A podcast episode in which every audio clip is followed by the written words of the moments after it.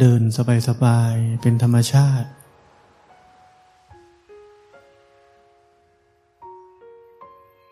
อย่าไปตั้งว่าจะเอาอะไร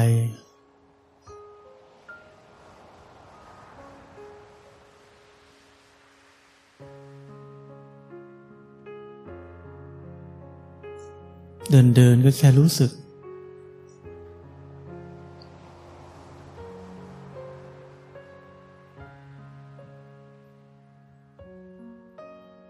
รู้สึกแล้วก็หมดไป เดี๋ยวก็หลงไป ก็รู้ขึ้นมา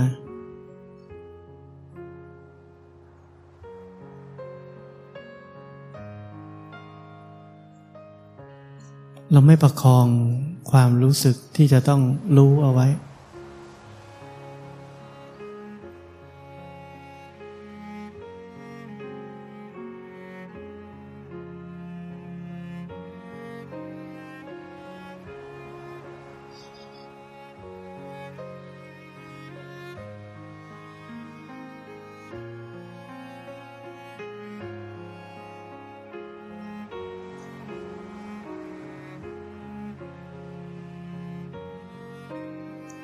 แค่เป็นการรู้หน้าที่เฉย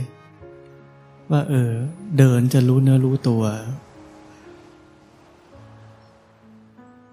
เหมือนรู้หน้าที่ของชีวิต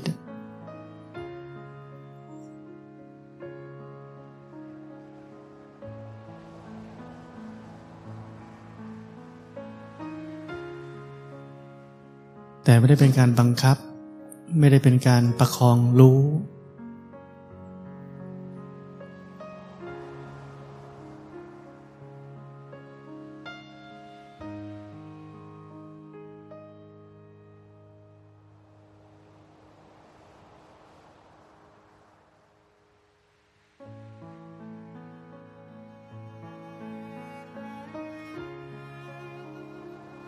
เวลาที่ปฏิบัติถูกเนี่ยมันคือเวลาที่เหมือนไม่ได้ปฏิบัติอะ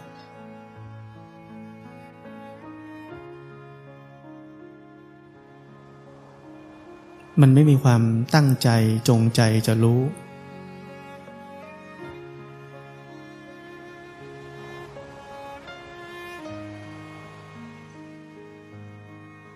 มันผมถึงบอกว่าอย่าเป็นนักปฏิบัติ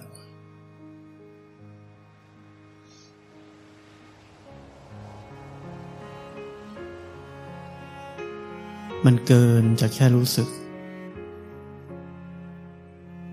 การจะเป็นอะไรขึ้นมาผิดธรรมชาติ เพราะความเป็นอะไรขึ้นมานั้นเป็นเรื่องของอวิชชา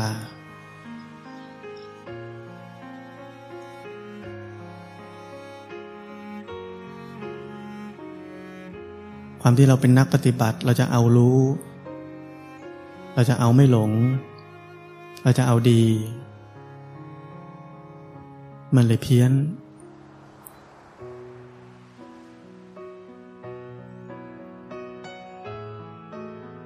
แต่ถ้าเป็นการใช้ชีวิตอย่างถูกต้องเฉยๆ คือมีกายก็รู้ มีจิตใจก็รู้ แล้วก็รู้เท่าที่รู้ได้ เท่าที่รู้ได้หมายความว่ามันรู้มาก ก็รู้ว่ามันรู้มาก มันรู้น้อย ก็รู้ว่ามันรู้น้อย ก็แค่นั้นเอง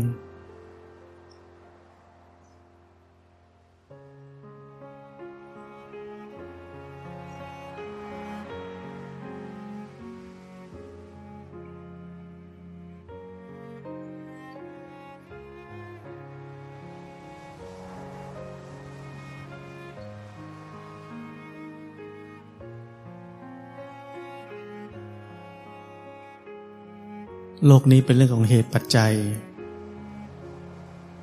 ไม่ใช่เรื่องของเหตุผล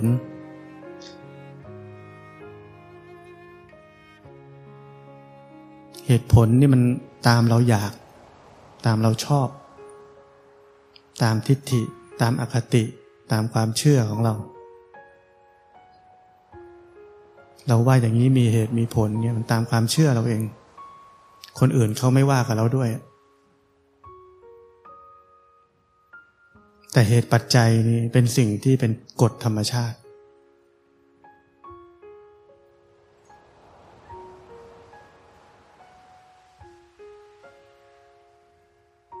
มีเหตุอย่างหนึ่งผลอย่างหนึ่งจะเกิดขึ้น แต่เป็นเหตุผลในเชิงของเหตุปัจจัย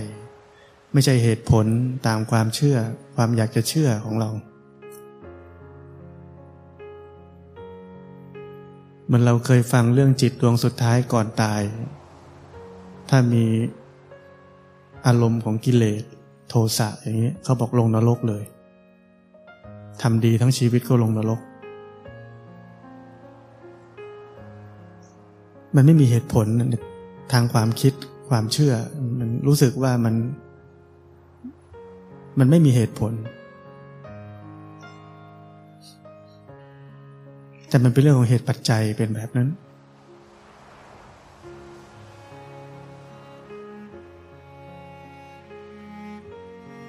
มันเรื่องการปฏิบัติธรรมด้วยคณิกาสมาธิ เรื่องของการไม่ทำอะไร เรื่องของการรู้เป็นขณะขณะไป แค่คณิกะสมาธิ เรื่องของการไม่แทรกแซงจิตใจนี้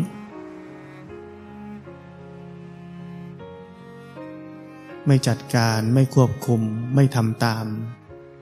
แค่รู้แค่เห็น เป็นเหตุปัจจัยใหม่ในชีวิตของเรา จากที่เราเคยทำตาม กิเลสในจิตใจทุกอย่าง จากที่เราเคยบังคับจิตใจนี้ให้มันดี เรากลับแค่รู้แค่เห็น อย่างที่มันเป็น มันจะเกิดปรากฏการณ์ใหม่ ในท้ายที่สุด ที่เรียกว่าบรรลุธรรม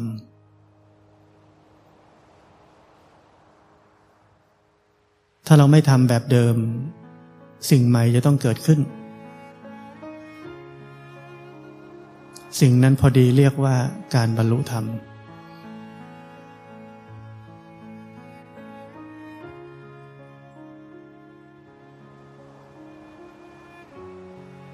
นี่เป็นเรื่องของเหตุปัจจัย ค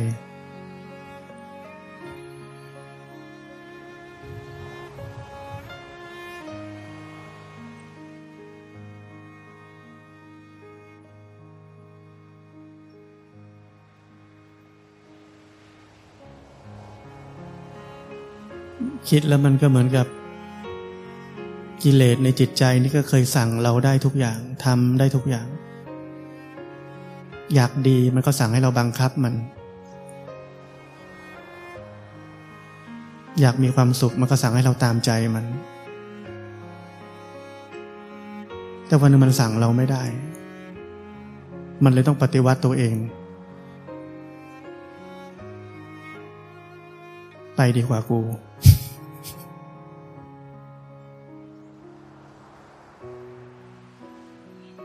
กิเลสในจิตใจก็มันผีนะ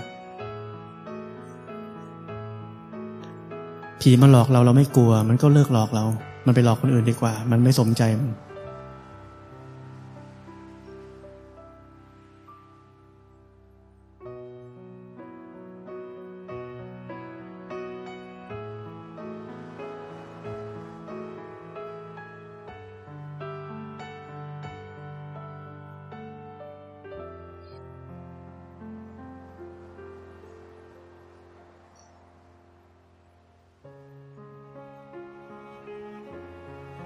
มันพอเรา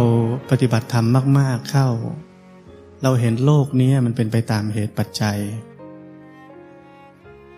แม้ว่าสิ่งที่ดูไม่สมควรไม่มีเหตุผล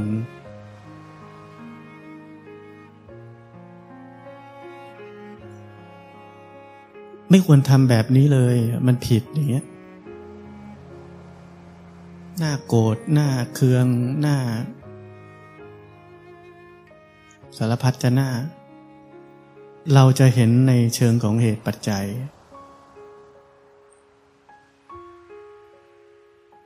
แต่อยู่ในโลกก็ต้องมีผิดมีถูกไม่งั้นมันอยู่กันไม่ได้ มันควบคุมกันไม่ได้ สังคมต้องมีระเบียบ ต้องมีกฎหมาย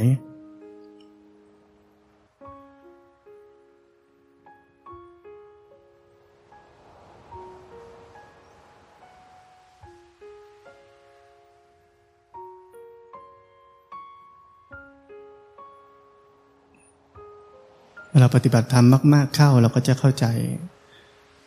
มันจะถูกมองไปในในเชิงของเหตุปัจจัย ธรรมดาโลกเป็นแบบนี้ ธรรมดากิเลสเป็นแบบนี้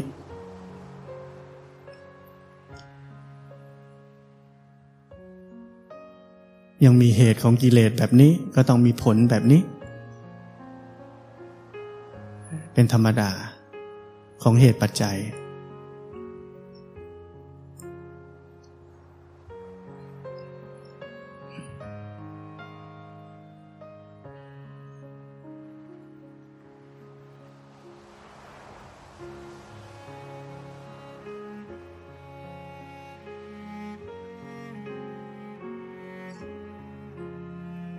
เวลาเราเข้าใจความจริงมากขึ้นมากขึ้นมากขึ้นเรื่อยๆ เราจะเห็นโลกนี้เหมือนเรื่องตลก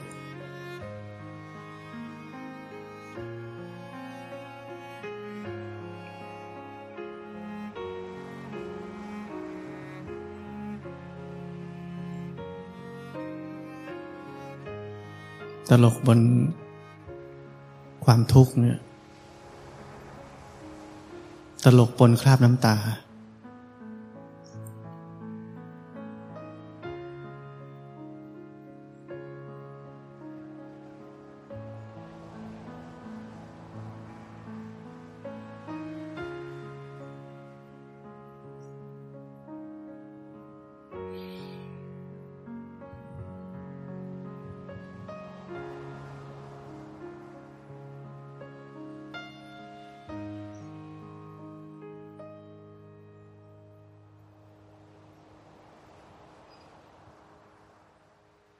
นั้นเรานักปฏิบัติธรรม อยู่ให้มันนอกเหตุเหนือผลเอาไว้ หลวงพ่อชาใช้คำนี้ นอกเหตุเหนือผล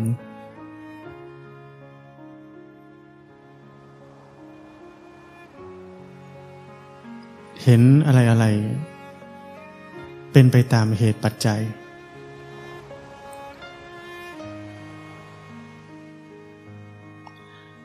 ธรรมะที่แท้จริงมันอยู่นอกเหตุเหนือผล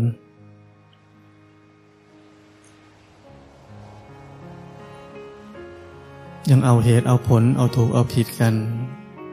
นั่นมันคนในโลก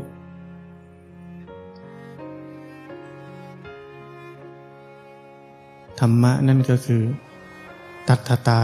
มันเป็นเช่นนั้นเองเขาเรียกว่าเป็นไปตามเหตุปัจจัย แต่ไม่ใช่ไม่รู้เหตุรู้ผล รู้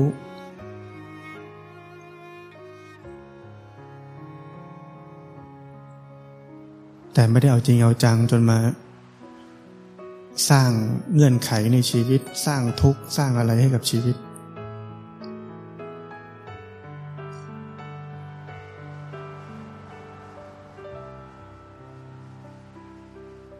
ไม่ใช่ปฏิบัติธรรมแล้วโง่ไม่รู้เรื่องอะไรนะ รู้ทุกอย่าง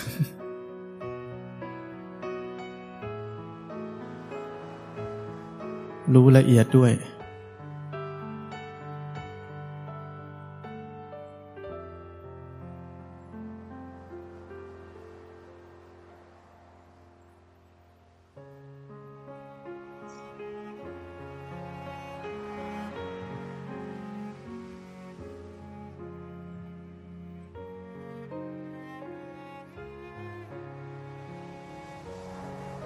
หลวงพ่อชาก็เคยเล่า มีพระ สมัยก่อนไม่มีไฟฟ้า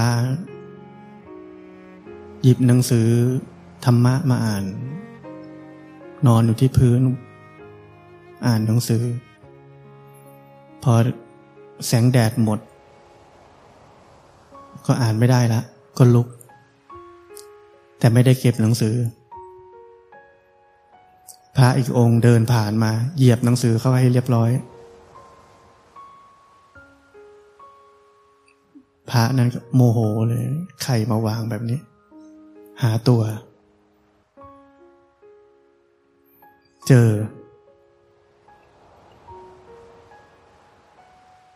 ก็ต่อว่าทำไมท่านไม่เก็บให้เรียบร้อย พระองค์นั้นโดนต่อว่า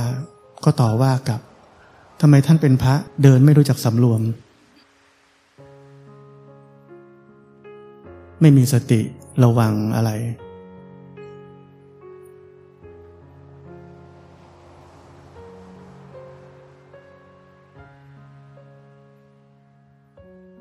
ถ้าเราเหตุผลจะต้องทะเลาะกันแบบนี้ เราหาผู้ชนะผู้แพ้ไม่ได้ด้วย ต้องมีกรรมการ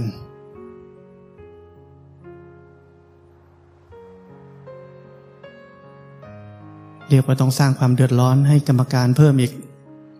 ถ้าตัดสินให้ใครถูก ไอ้คนไม่ถูกเกียรติอีก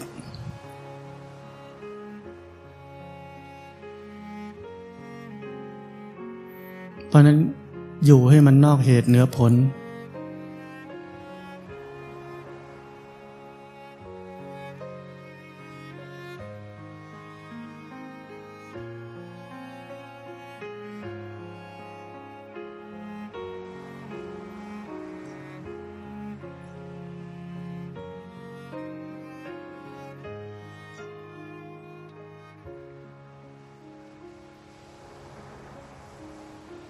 ต้องปฏิบัติไปเรื่อยๆ เวลาพูดทฤษฎีมันก็ฟังดูง่าย แต่อย่างที่ผมบอกมันก็ทำไม่ค่อยได้หรอก เพราะกิเลสมันยังมีอยู่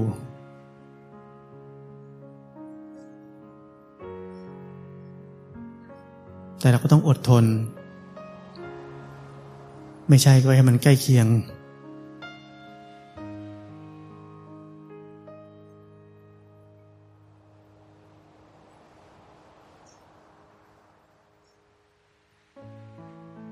เห็นกิเลสตามความเป็นจริงไม่ได้ก็ต้องอดทน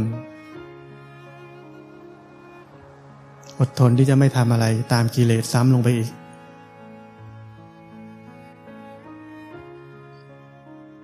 ถ้าเห็นตามความเป็นจริงได้ มันก็ดับไป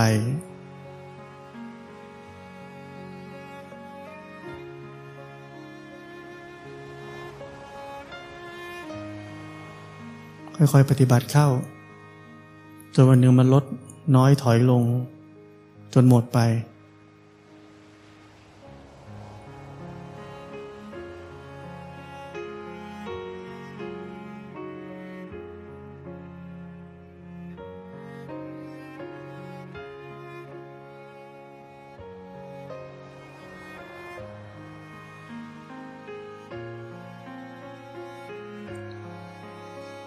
มันก็ไม่ต้องมีความพยายามจะอยู่นอกเหตุเหนือผลแล้วมันจะอยู่เอง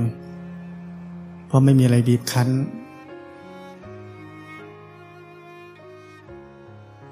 ในเชิงเอาเหตุเอาผล เอาถูกเอาผิด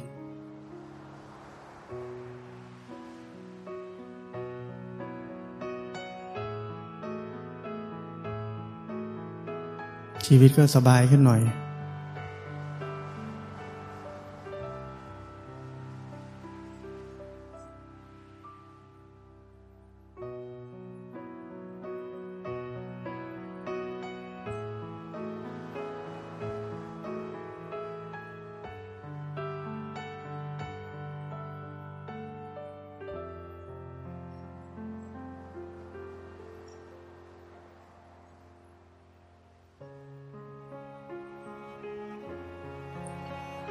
ชีวิตเราทุกคน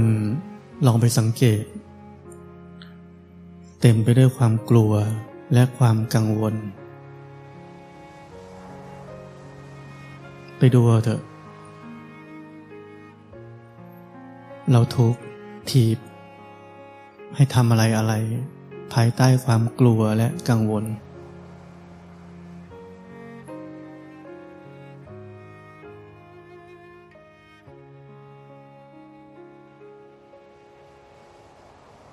นั่นเป็นความทุกข์มหาศาล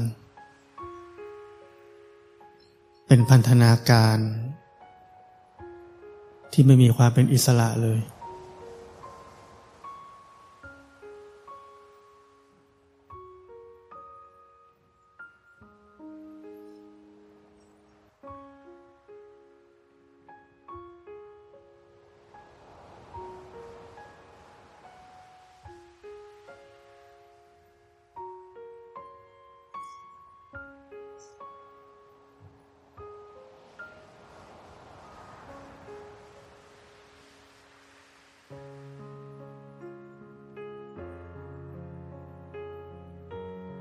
มันกิเลสต่าง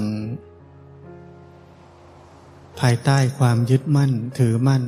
ภายใต้ความที่ยังมีตัวมีตนนี้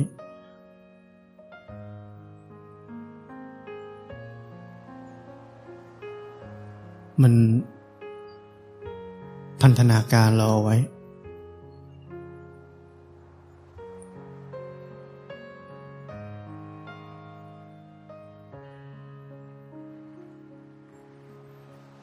เราหนีจากมันไม่ได้ ตราบใดที่เหตุนั้นยังอยู่ เราได้แต่อดทน ที่จะเห็นมันไป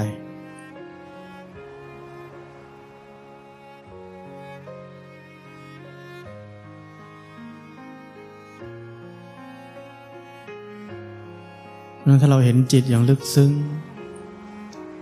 เราจะเห็นว่ามันมีพัฒนาการ หลากหลายรูปแบบ แอบซ่อนอยู่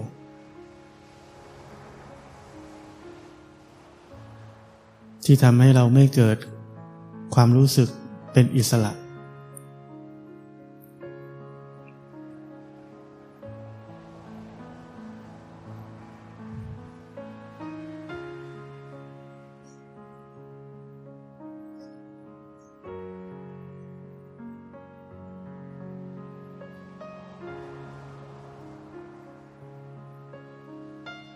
เหมือนเรามีแฟน แรก ๆ จีบกัน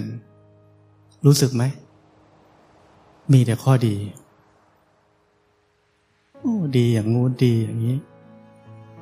เหมือนเราปฏิบัติธรรมใหม่ ๆ ทุกน้อยลงมีความสุขขึ้น รู้สึกตัว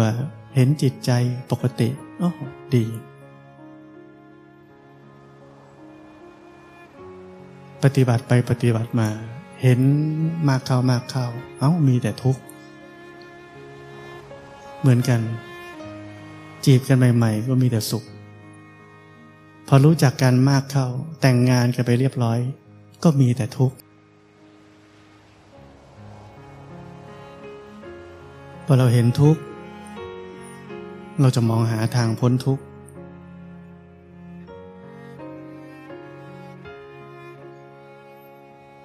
คนเป็น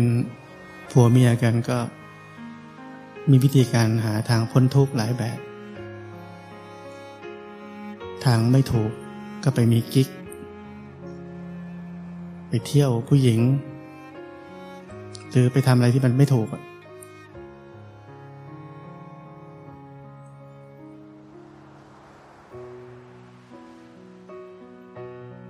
ทางถูกก็ พาตัวเองปฏิบัติธรรม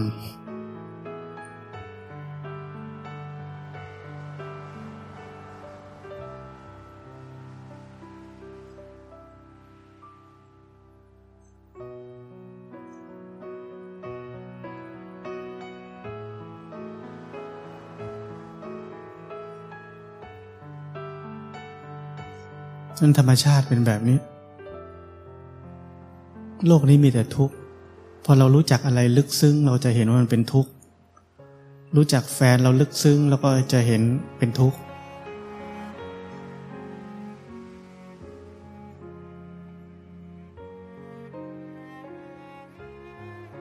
มีทุกข์ซ่อนอยู่ตลอดในทุกๆอย่างในโลกนี้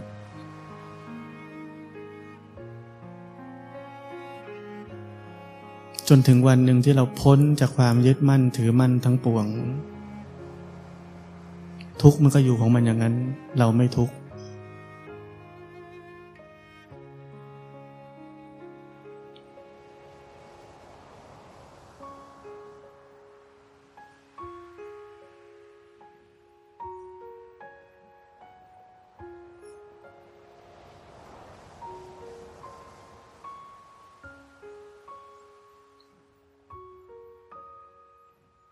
มันอดทนปฏิบัติธรรม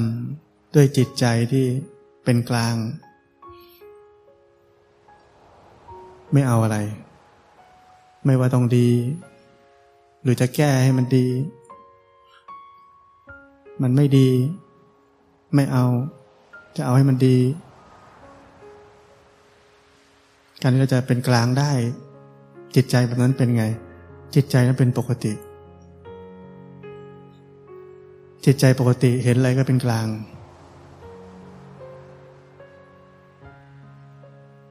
เราจะรู้จักจิตใจที่ไม่ปกติได้ เราต้องรู้จักจิตใจที่ปกติก่อน จิตใจที่ปกติเป็นแบบนี้ ไม่ขึ้นไม่ลง ไม่บวกไม่ลบ ไม่ฟูไม่แฟบพอมันผิดไปจากเนี้ยเราจะรู้ได้เลย แต่ถ้าเราไม่รู้จักจิตใจที่ปกติ มันผิดปกตินิดนึงเราก็ไม่รู้ เรานึกว่าปกติอยู่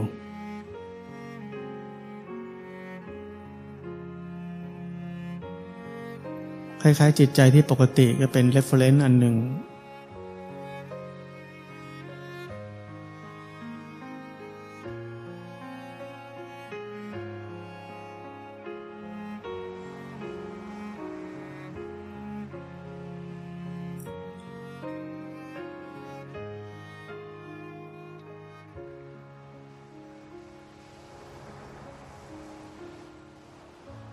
แต่เป็น reference ที่ มีข้อพิเศษหน่อยตรงที่ว่า มันเป็นจิตที่เป็นกลาง อะไรก็ได้ เกิดขึ้นก็รู้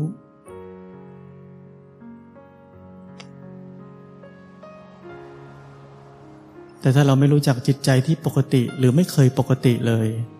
เรามาเริ่มปฏิบัติธรรม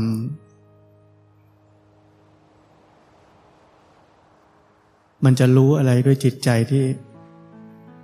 ไม่เป็นกลางหรือไม่ปกติ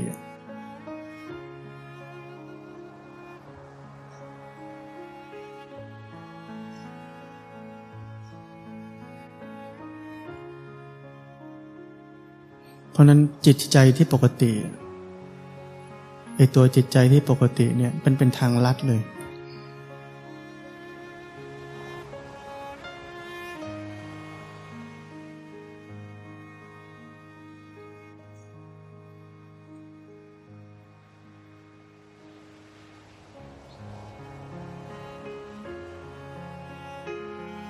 เป็นทางลัด ไปสู่จิตใจที่ จะสามารถรู้ทุกสิ่งตามความเป็นจริง ด้วยความเป็นกลาง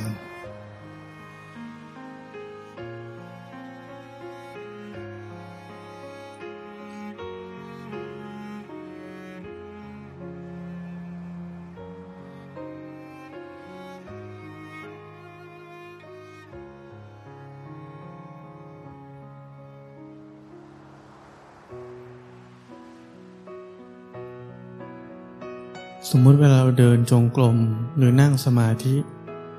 ถ้าเกิดการอึดอัด ขึ้นมาแน่นขึ้นมา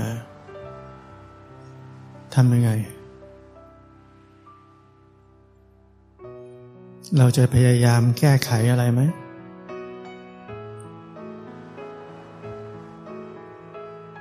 เราอยากจะให้มันหายไหม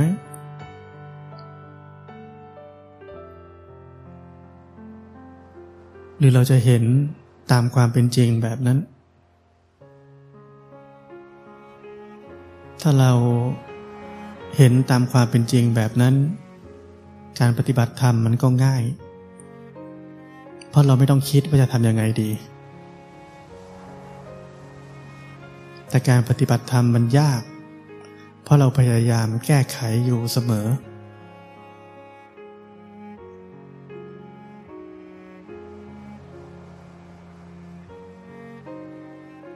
แล้วมันยิ่งสั่งสม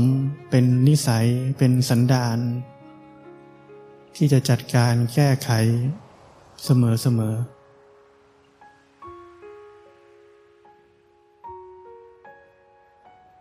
นั่นคือการสะสมอัตตา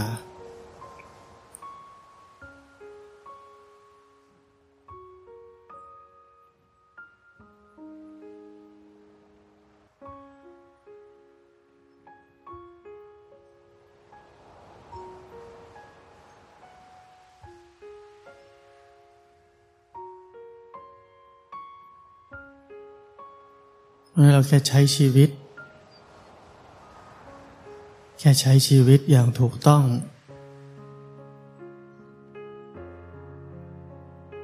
รู้อย่างที่มันเป็น เห็นตามความเป็นจริง แค่นี้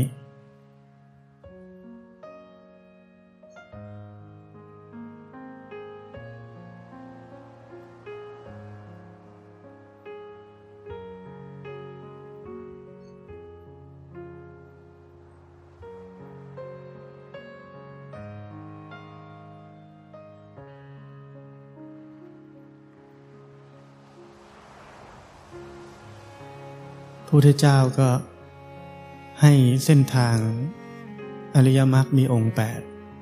ก็คือทางเดินไปสู่ความเป็นอริยะ คือการใช้ชีวิตที่ถูกต้องนั่นแหละ ท่านก็สอน แต่ชื่อมันดูยาก เรานึกว่ามันยาก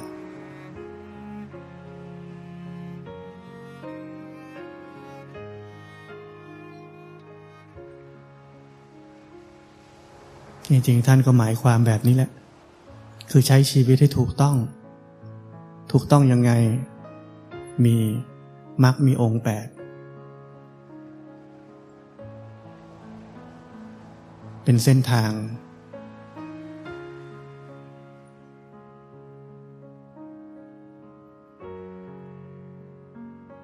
มีสติปัฏฐานสี่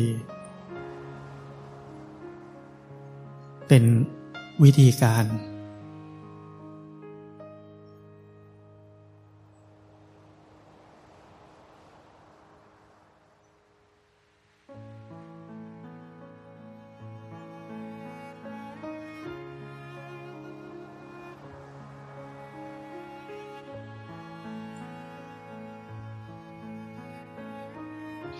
คนไหนที่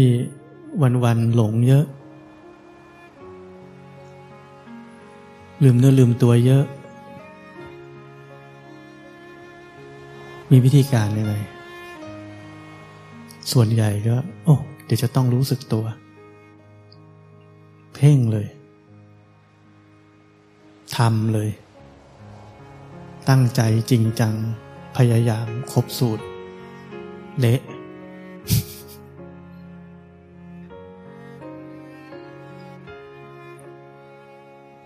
รู้สึกหลงมาก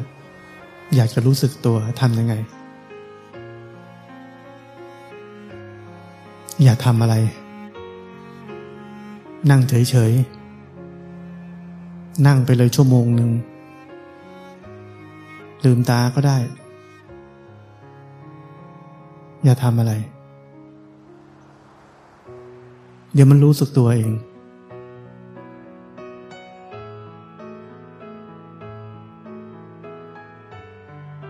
อย่าหนีไปทำอะไรซะก่อน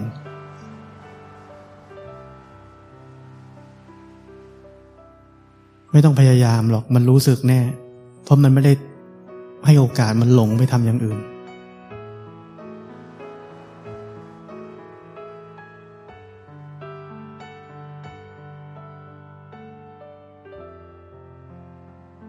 พอความรู้สึกตัวเกิดขึ้น ก็รู้ได้ว่าความรู้สึกตัวเกิดขึ้นแล้ว ยังไม่ได้ทำขึ้นมา มันเกิดขึ้นเอง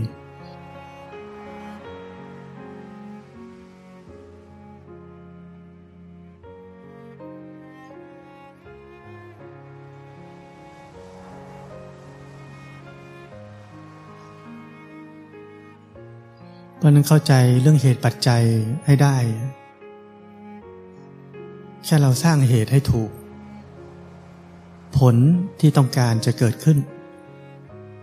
เกิดเอง ไม่มีการทำอะไรทั้งนั้น ไม่มีการต้องพยายามทำอะไรทั้งนั้น มันไม่ใช่การทำอะไรตรงๆแบบที่ผมเคยบอก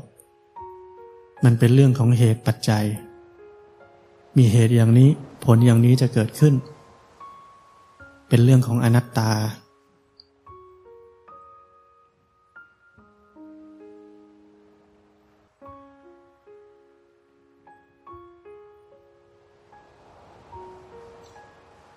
เรื่องของความพยายามตั้งใจทำอะไรให้ได้อะไร มันเป็นวิถีจิตของคนในโลกทำมาทั้งชีวิตแล้ว จะใช้วิถีเดิม